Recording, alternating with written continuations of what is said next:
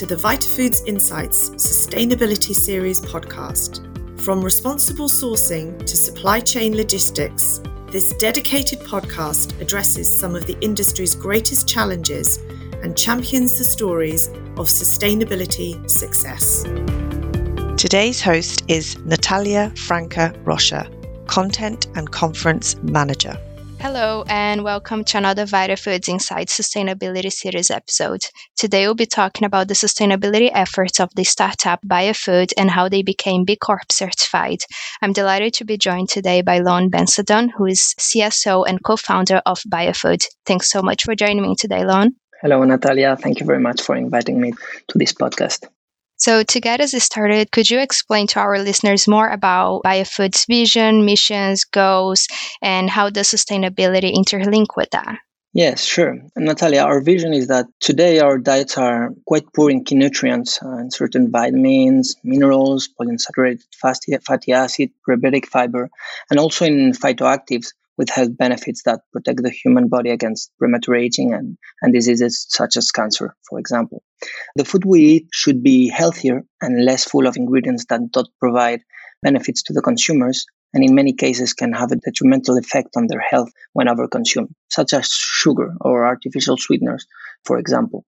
In Baïa Food, we are on a mission to help people eat healthier without having to sacrifice the taste we arguably humans love the most, which is sweet. And we have a very special ally in this war against sugar overconsumption and the use of these not so innocuous artificial sweeteners. And this ally is Miraculin. It is a very unique protein found in an exotic West African so called the miracle berry. We have obtained the Novel Food exclusive authorization to commercialize our proprietary ingredient, DMB, as food supplements in the EU. It's a full spectrum whole fruit freeze dried powder that has the ability to make sour and acidic foods taste deliciously sweet without adding calories or altering the product we want to sweeten. Miraculin acts as a filter on the tongue, masking sourness, enhancing sweetness. And you know, for us, the concept of sustainability has been part of the whole business model since the beginning of the project and the company back in 2013. When we decided that we were going to bring the huge potential of Miraculin to the consumers in Europe, we realized that we had to establish a scalable and reliable supply chain from Ghana, in this case, to Europe. At this time, mm, the few smallholders cultivating the berry had very poor resources to maintain their farms, and uh, they couldn't meet standards to supply the quality we needed. We took the decision to avoid the use of any type of chemical, such as pesticides and fertilizers, in the farms, and we informed the farmers that the fruits with residues will not be acceptable. We first partnered with the German GIZ and the Ministry of Food and Agriculture in Ghana under the Market Oriented Agriculture Program, and then with the company HPW Fresh and Dry, a fruit processor, which is now a key partner and shareholder of our company. Together, we helped smallholders improve their production methods and train them in good agricultural practices and we developed the SOPs together to obtain organic fruits with low microbial levels and high yields. Besides, the new farms that we have been establishing use agricultural land and restore it with a multi-cropping model where the miracle berry is being planted with coconut, banana, papaya, or mango trees, as well as nitrogen fixing plants. And we maintain 10% of this farm as a biodiversity hotspot for pollinators and other animals, for example. Well, that's really great to hear all your work you're doing with the farmers to incentivize more sustainable farming practices.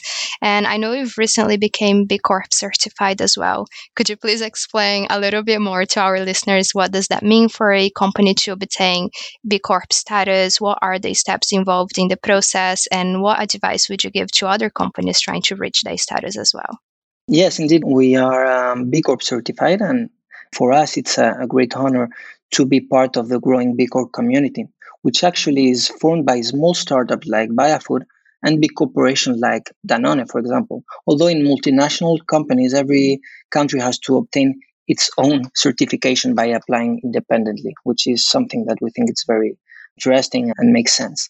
As we see it, it's a way to show the consumers that we do our homeworks in terms of sustainability and sustainable practices in our business models, and that the businesses not only focused on generating profit, which of course is needed, but that in the decision making, the welfare of the planet and how we exploit the resources we do business with is taken into consideration. And in my opinion, in young companies, sustainability must be imprinted in the DNA. It is not acceptable anymore to look away from how the raw materials we use are extracted. We need to be part of the solution to business as usual and not make the problem bigger. To obtain the B Corp certification is a tedious process and you have to dedicate time and efforts to it. You have to make changes in your internal organization, uh, involve your employees, create new protocol and processes, and ask yourself many, many questions about how you're really running things. Because sometimes you think you do it away, and then when when you're confronted to questions, you actually see that it's the other way around. And then once you answer all the questions, you have also to submit all the documentation they ask you, and you have the calls with the auditors, and you enter it then into the evaluation process, which takes several months. My advice is to take it as an internal project and give it priority, and also assign a project manager to it, which will be in charge of the sustainable and ethical practices inside the company. And give this person the responsibility and resources it needs to do the job, as well as a lot of trust, because this audit touches every corner and every edge of the company. Well, thank you so much for sharing more with our listeners. It's definitely helpful for them to hear directly from a company that obtained the B Corp certification. And it's definitely interesting for consumers as well to be aware of the business sustainability plans and impact. Now, thinking about supply chain and your operations, how do you ensure sustainability and its three pillars of people, planet, and profit are considered throughout all of your processes and collaboration efforts? Yes, in our case, we have started from scratch a new supply chain from miracle berries in Ghana to a novel food ingredient pre-commercialized in Europe. So we have really given a lot of thought to how to establish the, the supply chain and make, make it as ethical as smallholders in West Africa as possible, which are, in our opinion, the most important part of the chain, I would say, because without them, there is no product. In the beginning, we did it on our own as entrepreneurs and a startup. I myself went to visit the farmers in uh, south of Ghana. And I established what I would say was personal bonds and kept direct contact, for example, via WhatsApp with some of the farmers. I mentioned earlier the GIZ, which maybe uh, our listeners don't know who they are. It's a, a German corporation company which is uh, funded by the German government, but uh, which establishes in different countries and helps companies develop businesses and really try to help to develop the economy of the country by attracting both investment and talent. So the GIZ helped us very much in doing that, and thanks to their experience in the field, and we work directly with local consultants such as Sedem Kumahor, which I would like to thank here. To have a personal contact with the field and the people working the land makes you understand very well what are their needs and what does it take to cultivate a certain crop in a specific region. So we established a price per kilo, for example, based in uh, in their needs and requests, and we have maintained that price ever since. We consider that this part should not be negotiable, and our task is to generate value in the transformation and the value proposition for the final customer. Then, when the company started raising money and attracted investor and strategic partners such as HPW, we chose them carefully. HPW is a fair trade and zero waste company, and they use solar and biogas in their facilities, and they use only organic cultivation practices. They are the ones establishing the new farms with multi-cropping methods, for example. In this sense, we only partner and leave key activities of our business model to companies that share our vision and make things correctly, in our opinion, or how we see things. Finally, the profit. Well, we're not there yet, but we are sure that such an amazing product such uh, like DMB with Miraculin will have success in the market, starting with health-related applications, and we will make sure that this happens. So for us, profit is uh, least but not last, and, and we're really working on it. That now that we have the novel food authorization and we are developing our commercial plans. Thanks for explaining more about the GIZ. We'll make sure to add them into the show notes for our listeners interested in learning more about them. It's also really great to hear more about your sustainability efforts and also honesty in regards to the profit pillar of sustainability. That's very refreshing. But now, thinking of your consumers, tell me, how do you educate your consumers and customers about any of the lessons learned and successes from your sustainability goals and efforts? Yes, so we try to educate the consumers by integrated sustainability in our value proposition. We emphasize the value of having a product that has been, for example, cultivated in its native area, in this case, Ghana, providing benefit to the rural communities that have traditionally been cultivating this crop.